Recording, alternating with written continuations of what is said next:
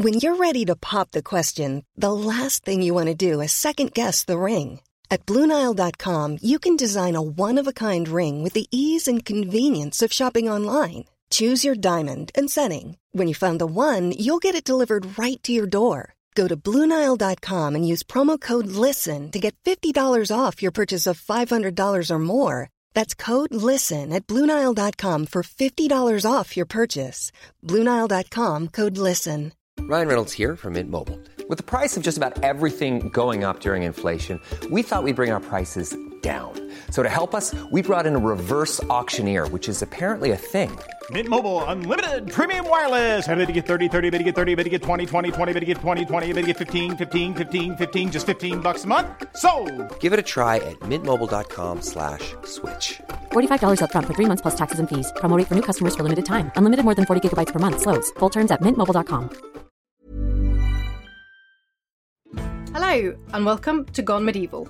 I'm Dr. Kat Jarman, and in this episode of the podcast, we're going to be talking about ships, Viking ships. Because in 2017, a new and previously completely unknown Viking ship burial was discovered in a field at a place called Gjellestad in southeastern Norway. The discovery caused a sensation, not least because of the almost perfect image of the ship's outline revealed by the ground-penetrating radar used to find it, but also because it was the first ship found of quite such proportions in more than a century. And now the excavations of the ship are almost complete, so I've invited along the World Authority on Viking Ships to the Gone Medieval podcast, Professor Jan Bill, who is the curator of the Viking ship collection at the Museum of Cultural History in Oslo. Welcome to the podcast, Jan. Well, thank you very much, Kat. Now, I've asked Jan to give us an update on the excavations and tell us what's actually been happening, but also to try to put this discovery into a bit more of a wider context to understand why it's so important. And Jan, you pretty much dedicated your life to studying these ships, really. So I wanted to know, first of all, what were your first thoughts when you heard about the Yellowstar discovery? The first thought was, of course, that this is fantastic. Because, as you said, we haven't been doing excavations like that for 100 years. And archaeology has developed so much, all its methodologies, the way we're thinking and so on. So digging a new ship grave today would be a fantastic chance. And some of the listeners might not have caught this story the first time around. So I wondered if you could just briefly tell everyone how this discovery came about. You know, what happened when they found it?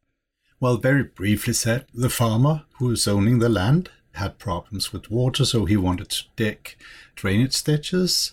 To do that in Norway, on a place like Gjellestad, you have to ask for a permission for that, because there are so many archaeological monuments in the area. Therefore, there was a huge survey conducted with ground-penetrating radar, and that showed that indeed there was a lot of archaeological monuments on that particular field. A lot of big mounds, remains of long houses, and also a ship grave. And that, of course, made it to the headlines. And at that point, did you or did everyone realise that it was a Viking ship grave? Well, that was, of course, a question. How old would it be? But basically, ship graves disappeared with Christianity in Norway. So it couldn't be later than somewhere in the 10th century. And then the oldest examples that we know from before of real ship graves, graves with big vessels in them, date back to the late 8th century. Of course, it could be older, but it was very, very likely that it would be from between, say, 600 and year 1000. But there wasn't really any clue. I mean, when I say there's no clue, as you already said, that there were a lot of other monuments and there is a really quite giant mound right next to this. But we didn't know that there was a ship burial. Is that right? Yes, that is right. And then not completely true, because we do know from some old records that boats had been excavated on that particular field earlier and boat remains had been observed there. So it wasn't a complete surprise that something like that would turn up, but just nobody had imagined that it could be a ship of that size in a mound of that size, as we are actually talking about here. So how big actually is it? What's the estimate of the length of the ship? Well, the original length have probably been around 20 meters, and the mound itself that has covered the burial may have been between 40 and 50 meters in diameter. They're pretty substantial, really. And this caused a lot of excitement, and we were fortunate that the Norwegian government gave some money for it to be excavated properly. So let's talk about that a little bit. So that started last year. What did they actually discover when they started excavating? Well, actually, we started the year before, because quite soon after it has been identified on the georadar, we made a first trench through the ship. There was an old drainage ditch, so we opened that and went down to the ship so that we could see if anything was preserved of the wood. And in fact, it was, but only very little. We found the keel, or a part of the keel, down in the bottom of a trench. And then we could see that the remainder of the wood around this drainage ditch had deteriorated a lot. So it was basically not wood anymore, but black soil. Of course, we could not know if this was because of the drainage ditch in which we were working, or if this was the situation all over the ship. But what we could see was that this tiny piece of wood that we took up from the keel, that was actively being decomposed as we were digging. It was in a very poor state and rapidly deteriorating. So we could see that it was important to do something immediately. And that is what we said to the authorities, and then they came with the money and said, dig it so it don't disappear.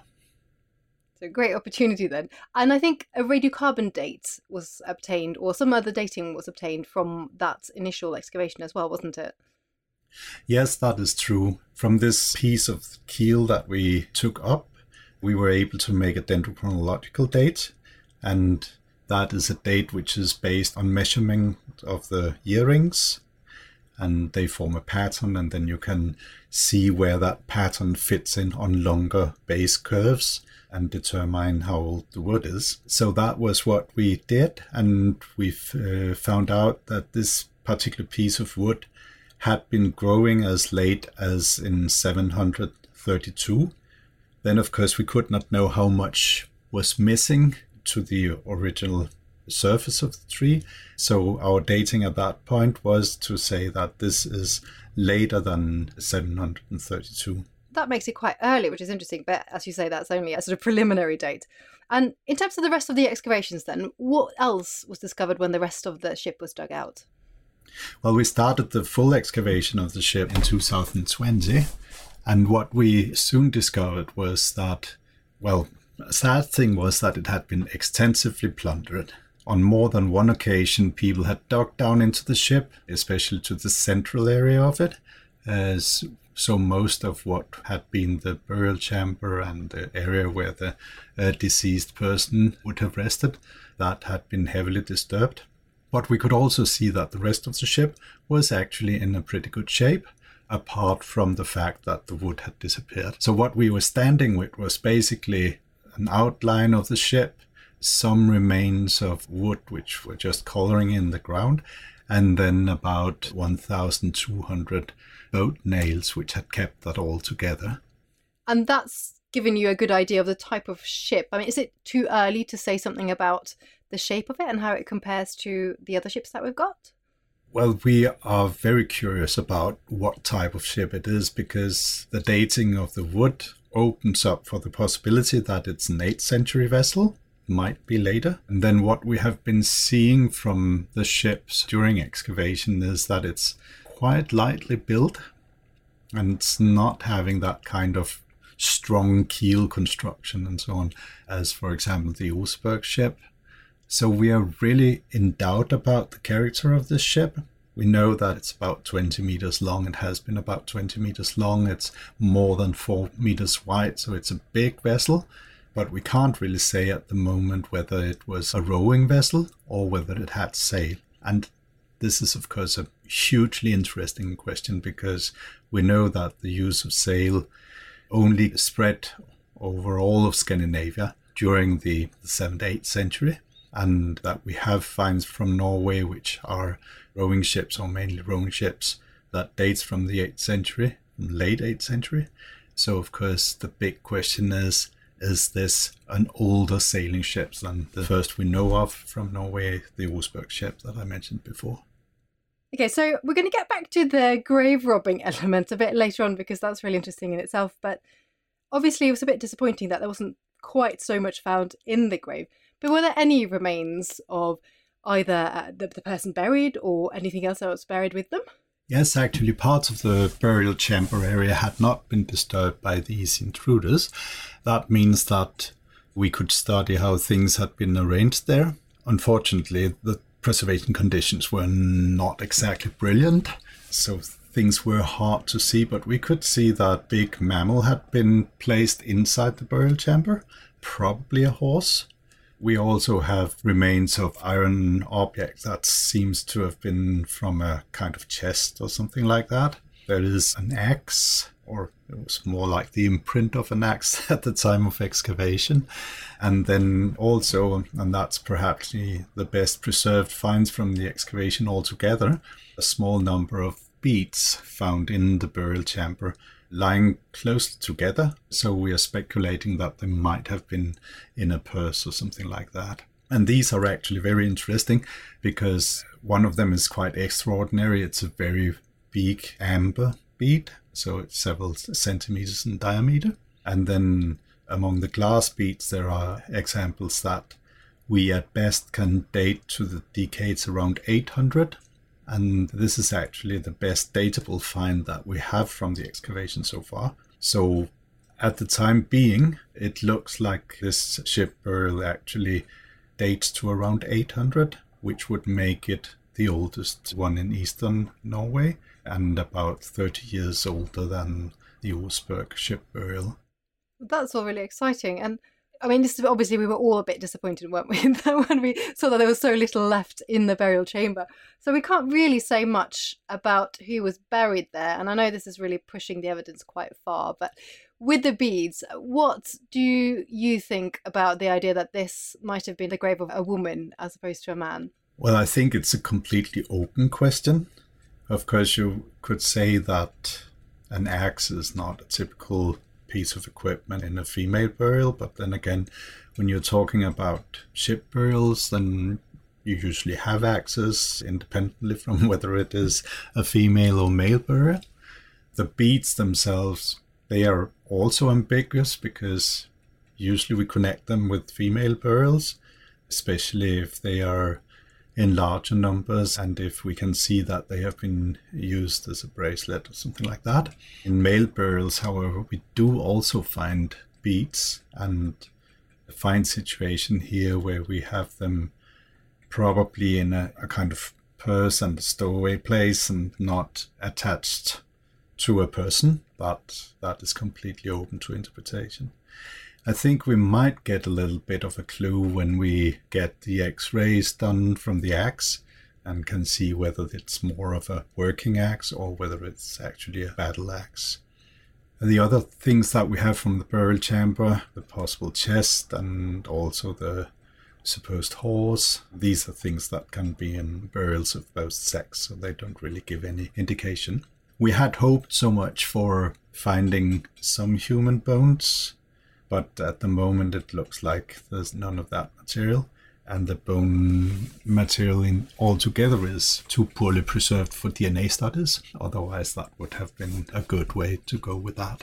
But of course we have picked up whatever is there, and maybe in future we can start get answers that we cannot today with the technology of today. Yeah, that's such a good point, isn't it? Because when the last ships were excavated a century ago, they couldn't do half the things that we can do now. So yeah, fingers crossed, but it's intriguing. But let's get back to that grave robbing then. So you mentioned that the whole mound and the ship had been robbed twice, at least, in the past. And that's actually not very unusual, is it? Because we have similar evidence from the other ship mounds as well, haven't we? Yes, that is true. Of course, the term itself to grave robbery or grave plundering and so on, it might be a little bit misleading because it's not necessarily the purpose to get valuable things from a burial when you dig your way into it. There can be many different explanations for that. But what we do see in several of the ship graves, and especially clearly in the Oseberg and Gokstad ship burials, which are not so far away from Gjellestad, actually, that is that the break-in has been very, very violent. So you have the remains of the deceased person scattered all around. They've been thrown out of the burial chambers and so on. And the other quality is that the break-ins have been very, very visible. And here you have to imagine these huge burial mounds, like 40 to 50 meters in diameter, maybe 6-7 meters high. And then you actually dig your way into the burial mound to the center of it. So that means perhaps as much as 25 meters into the mound, down at 5 or 6 meters depth. And there you are using your axes to get into the burial chamber, and then you start to take out things and throw out the skeletons and so on. And when you leave it, you are not like covering up. You leave that big scar in the side of the mound.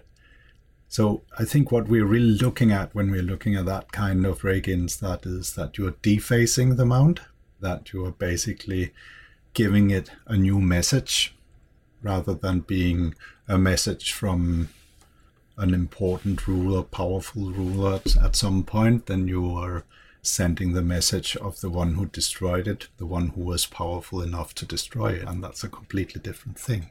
So that could well be what we are looking at in Gjellestad as well. But of course, this is a working hypothesis, and there are other possibilities as well.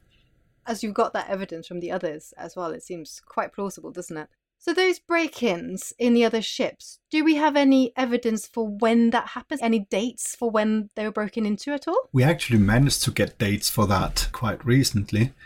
As the break-ins were conducted, the people breaking into the mounds were so kind to leave some of their tools after them.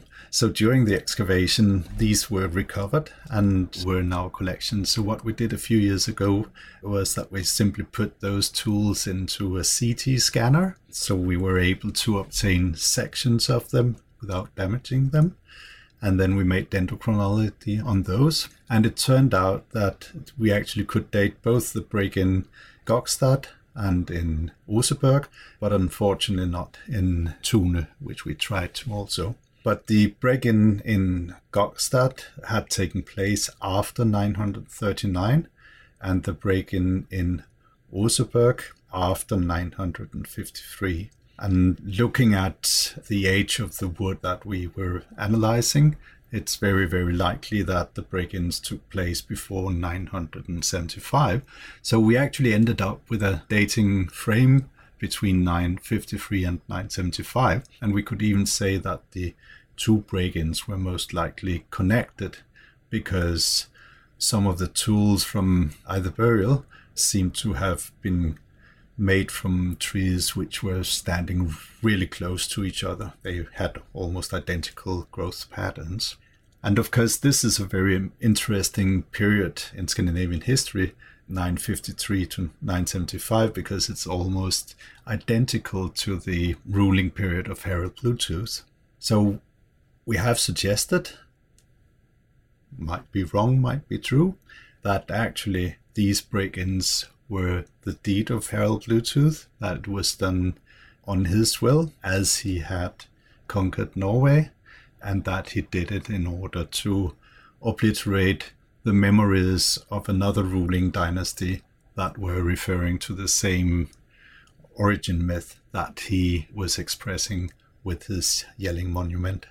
Well, that's a pretty incredible piece of detective work, I think, that we can try and piece that together after 1,000 years. Yeah, you shall never rest assured if you do something like that. Yeah, your crimes will come back to haunt you 1,000 years later.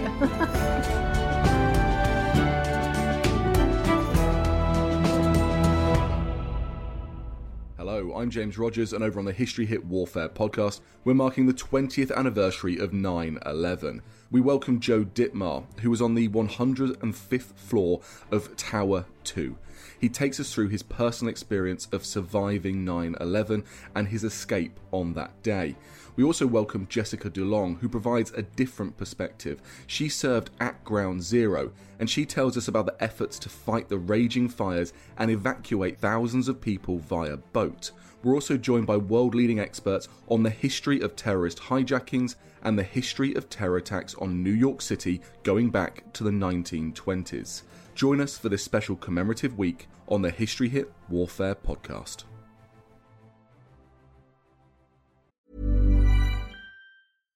One size fits all seems like a good idea for clothes until you try them on. Same goes for healthcare. That's why United Healthcare offers flexible, budget-friendly coverage for medical, vision, dental, and more. Learn more at uh1.com.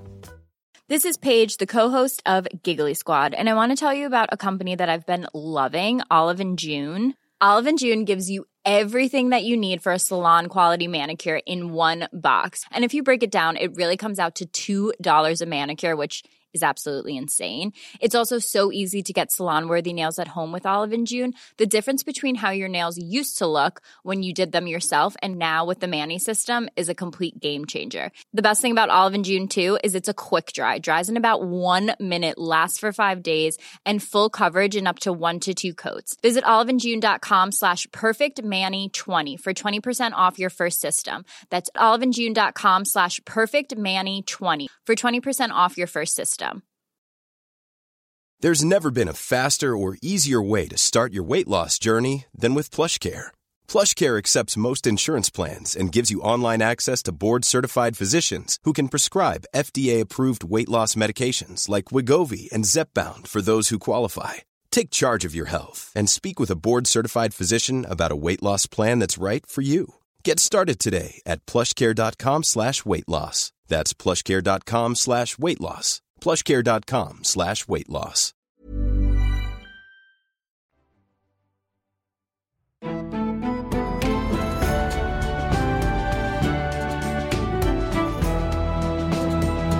But that also, I think, brings us quite nicely to this idea of what these mounds mean and what they mean to people, because obviously there's the religious aspect, which we can get to in a moment, but there's also this idea of it as a display of power. So do you want to talk a little bit about these mounds, these huge, big, vast monuments?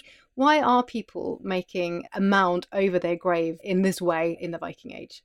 Well, there might be many good explanations for it and not just one.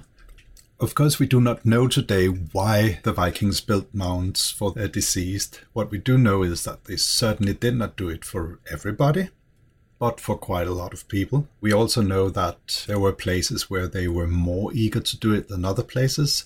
So going to Norway or Sweden, we have thousands of mounds from the late part of the Iron Age and Viking Age. If we go to Denmark, we have almost none. So there are clearly regional differences in how you're looking at this. A very common way of explaining mounds is that they are used to mark ownership, in inherited rights to the land, and also a way to, so to speak, to give the deceased a part of the land with him or her. Mounds can be used for both male and female burials. But I think when we're looking at the ship burials, we have to see them in a more narrow context, perhaps. One thing is that burials in boats and ships is a very old phenomenon in Scandinavia. You can actually trace it back to the Bronze Age. There are even some Stone Age examples. Whether there is continuity up to the Viking Age, that's perhaps uncertain, but from most periods we actually see examples of that. So there's a good chance that there are some very long-lasting beliefs behind the idea of burying dead people in boats, even if it was only a few persons out of generation who would get that kind of burial.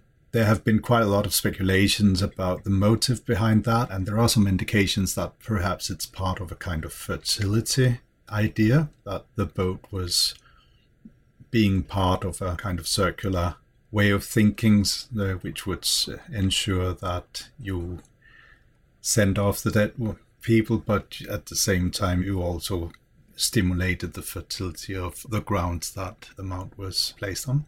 When we're looking at the ship burials, I think there is perhaps other explanations added on to this symbolism, and that it has much to do with demonstrating power.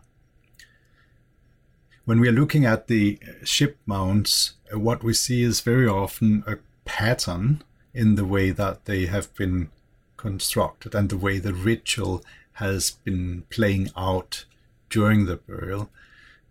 We often see that the ship is not just in the mount as a grave gift, but it's actually put there as a kind of scene, as a place where you could unfold the ritual. And this scene very often seems to be placed in water, not in real water, but in something which is symbolizing that it is floating on water. If we're looking at the Oseberg burial, for example, we see that the ship is actually moored to a big stone. So there's a huge rope which is securing it to a big stone, and some of the oars of the ship is in the oar ports, so they're lying ready to be used. So it's a very clear signal, or very clear story, that here is a ship which is waiting for its cargo, for its passengers, and then it's going to sail away. The investigations of the Gokstad mount that we did some years ago gave us another result in the same direction, because we could see that around the ship the subsoil had been dug up and moved around in an area just as big as the entire mount, which meant that the ship during the burial ritual actually would be floating on a sea of clay. So very blue clay in that area, and you have to imagine this ship sitting in that blue clay, as was it water. In both Oseberg and Gokstad, we actually see that the gangway, the plank that you used to enter the ship with, that was lying on top of everything else, or even outside the ship. So it was clear that this had been playing a role in the burial ritual and then put up in the ship as the last thing, or laid down as the last thing. So the whole burial ritual, it very clearly has been a kind of sending off of somebody. And of course, it would be very straightforward just to think of this as now the deceased person is being sent off to the realm of the dead, and that was easy and logical. But then we have this fantastic story that we know from Beowulf, that is a poem written in Anglo-Saxon language, probably written down the first time in the 8th century and then copied in the 11th century. And the poem starts with an introduction of the Danish royal family, and that is very, very interesting in this context. What we read in Beowulf is that once upon a time a small child was drifting up on the shores of Denmark in a boat, and he was lying on a shield with beautiful weapons around him. He was, of course, adopted by the king, and when the king died, he became the new king. So we have the foundation of a new dynasty here. And then this king, he was named Skjold, or Shield, because he was lying on a shield. He, of course, was a fantastic hero and king.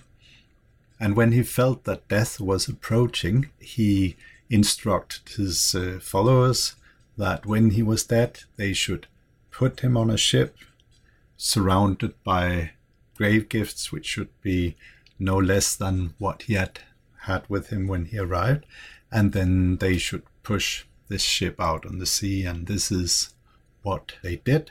And then the And then the ship was taken by the currents and sailed away from the shore. Now this story, which was told and apparently was quite popular, actually, when we're thinking of Viking times. This story is actually also the story of a ship burial. It's not a ship burial in a mount on land, but it is a ship burial on a ship which is sailing away, with the deceased person.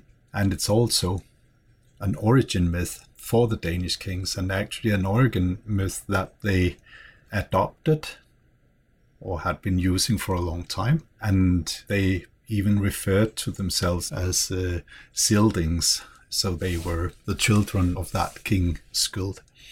So this is really a very fascinating story to use as a lens for looking at the ship burials.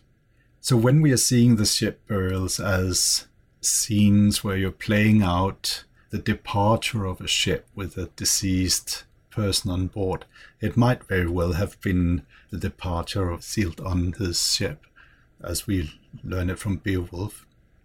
Actually, when we are looking at the kings that we know of from written sources, and we're thinking of ship burials, then there's one person who is really standing out, and that is King Harald Bluetooth in Denmark.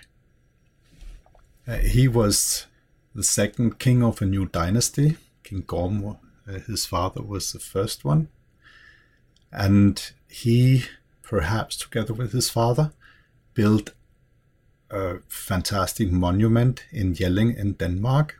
At the core of this monument was the Danish, the South Scandinavian version of the ship burial, namely the stone ship, huge stones which were put up in the shape of a ship.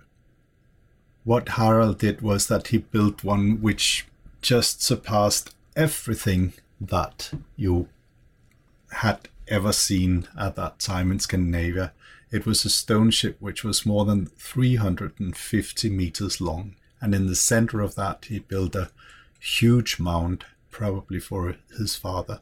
So what he did really as a king of a new dynasty, a king who, according to his own runestone, was the first one to be king of all of Denmark, and also a king who conquered Norway. I mean, that's a really, really interesting point, isn't it? And bringing together a few threads here, it's very clear that this, well, the whole rite in itself, so putting the ship in the ground, is part of something much bigger. It's not just that you think that this is what they need for the afterworld. It's very much a statement of some wider beliefs. So you have this element of the funeral and the ceremony and the sort of something that clearly means something to everyone.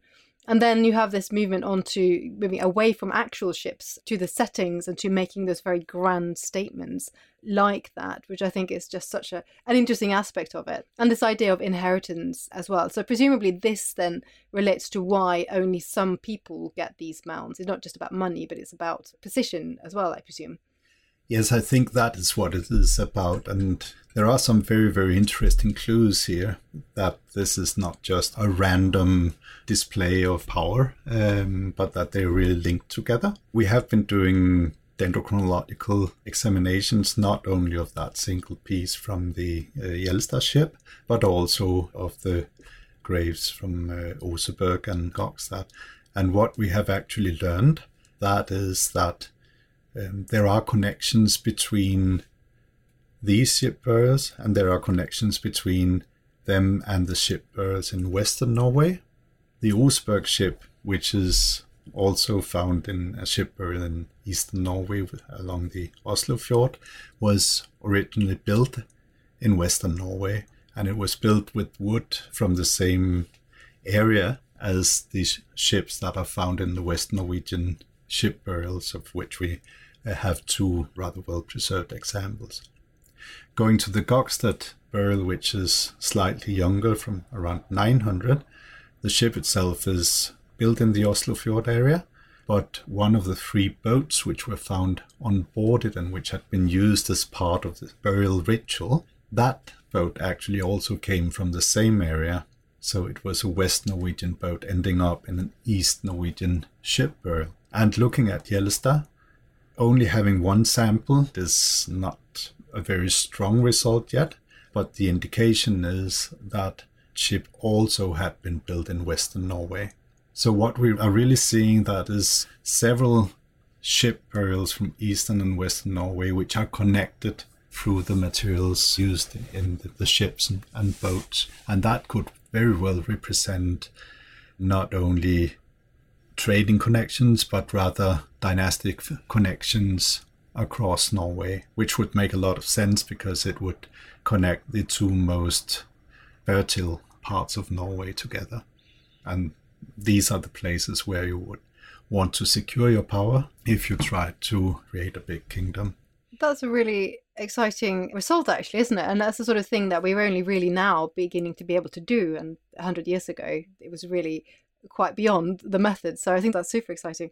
And just to wind up a bit, Yellowstar, what's next for that now? What else are we waiting for? And what else is going to happen around that site? Quite a lot is actually going to happen. Of course, now we are completing the excavation of the ship, and there will be a lot of exciting work now going on and doing the reconstruction of it, how it has looked and so on. But if we're looking further into the future, we are going to have several research projects there. One will focus on finishing the excavation of the mound area, because this is an unique chance to excavate the entire area of the burial mound. To see whatever traces there might be of ritual and of break-in. We already know by now that the ritual connected to the burial was really very complex and spread out over a long time. So we think that there's a lot to learn by studying that further. But then we also have another project which is actually starting these days, where the geophysics, which first brought the Gjellestad ship to light, are actually being extended to the surrounding fields, where we will be looking for settlement traces to see if we can find some kind of settlement associated with this huge burial ground, but also to investigate what has been the beach area at that time. Through metal detecting, quite a lot of finds have come up in that area, and these are finds which indicates that there might have been a trading station, a beach market or something like that in that particular area. And this is a pattern that we know also from the Gokstad burial. So of course we are very interested in seeing what is actually hidden in that area. But the project will go much further than just looking at geophysics. It's also going to establish the archaeological context in the region for the Gjellestad ship burial. So it will be looking at settlement patterns, at burials from the wider region, and also on where we have different activities in the area. So the hope with that project is really to try to understand the processes that led up to the formation of this ship burial. And this is a project that is headed by the Norwegian Institute of Cultural Studies in cooperation with our museum and with the Viken County. That's great. I mean, there's so much potential there, and I'm personally just sort of on tenterhooks, constantly checking updates because they keep on coming up on social media. So if people want to find out more and follow it, then definitely just follow the Museum of Cultural History on various social media, and there are updates coming up. And then, of course, eventually we will have more information about this in the brand new Museum of the Viking Age, which will be ready in a few years, about 4 or 5 years time now, isn't it? Yeah, 26, I think, is realistic. 2026. So that is the Viking Ship Museum in Oslo is being extended.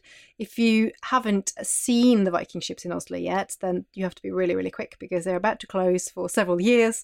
They're going to be essentially wrapped in bubble wrap while the extensions are taking place. So I think you have about a month or so until October to see them. So after that, we're going to have a really great top Viking Age museum in Oslo that is much extended. So hopefully we'll have the full story of Gjellestad in that.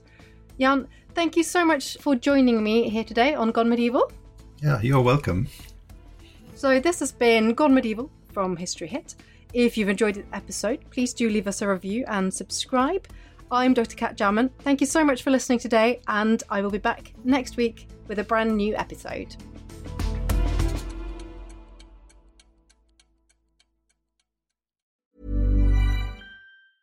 Hey, it's Paige DeSorbo from Giggly Squad. High quality fashion without the price tag. Say hello to Quince. I'm snagging high-end essentials like cozy cashmere sweaters, sleek leather jackets, fine jewelry, and so much more. With Quince being 50 to 80% less than similar brands.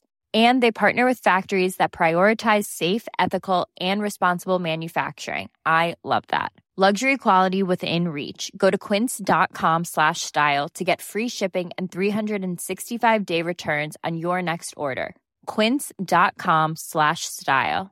Are you ready for truly hydrated skin? Meet Hyaluronic Body Serum, a breakthrough in body care from Osea. It's clinically proven to instantly increase hydration by 161%. Their lightweight, fast-absorbing serum delivers 24 hours of nonstop hydration for silky, smooth skin without the sticky afterfeel. Osea's latest innovation combines the magic of their best-selling Hyaluronic C Serum with a new formula that's good for the whole body and 5 types of hyaluronic acid to target every layer of the skin.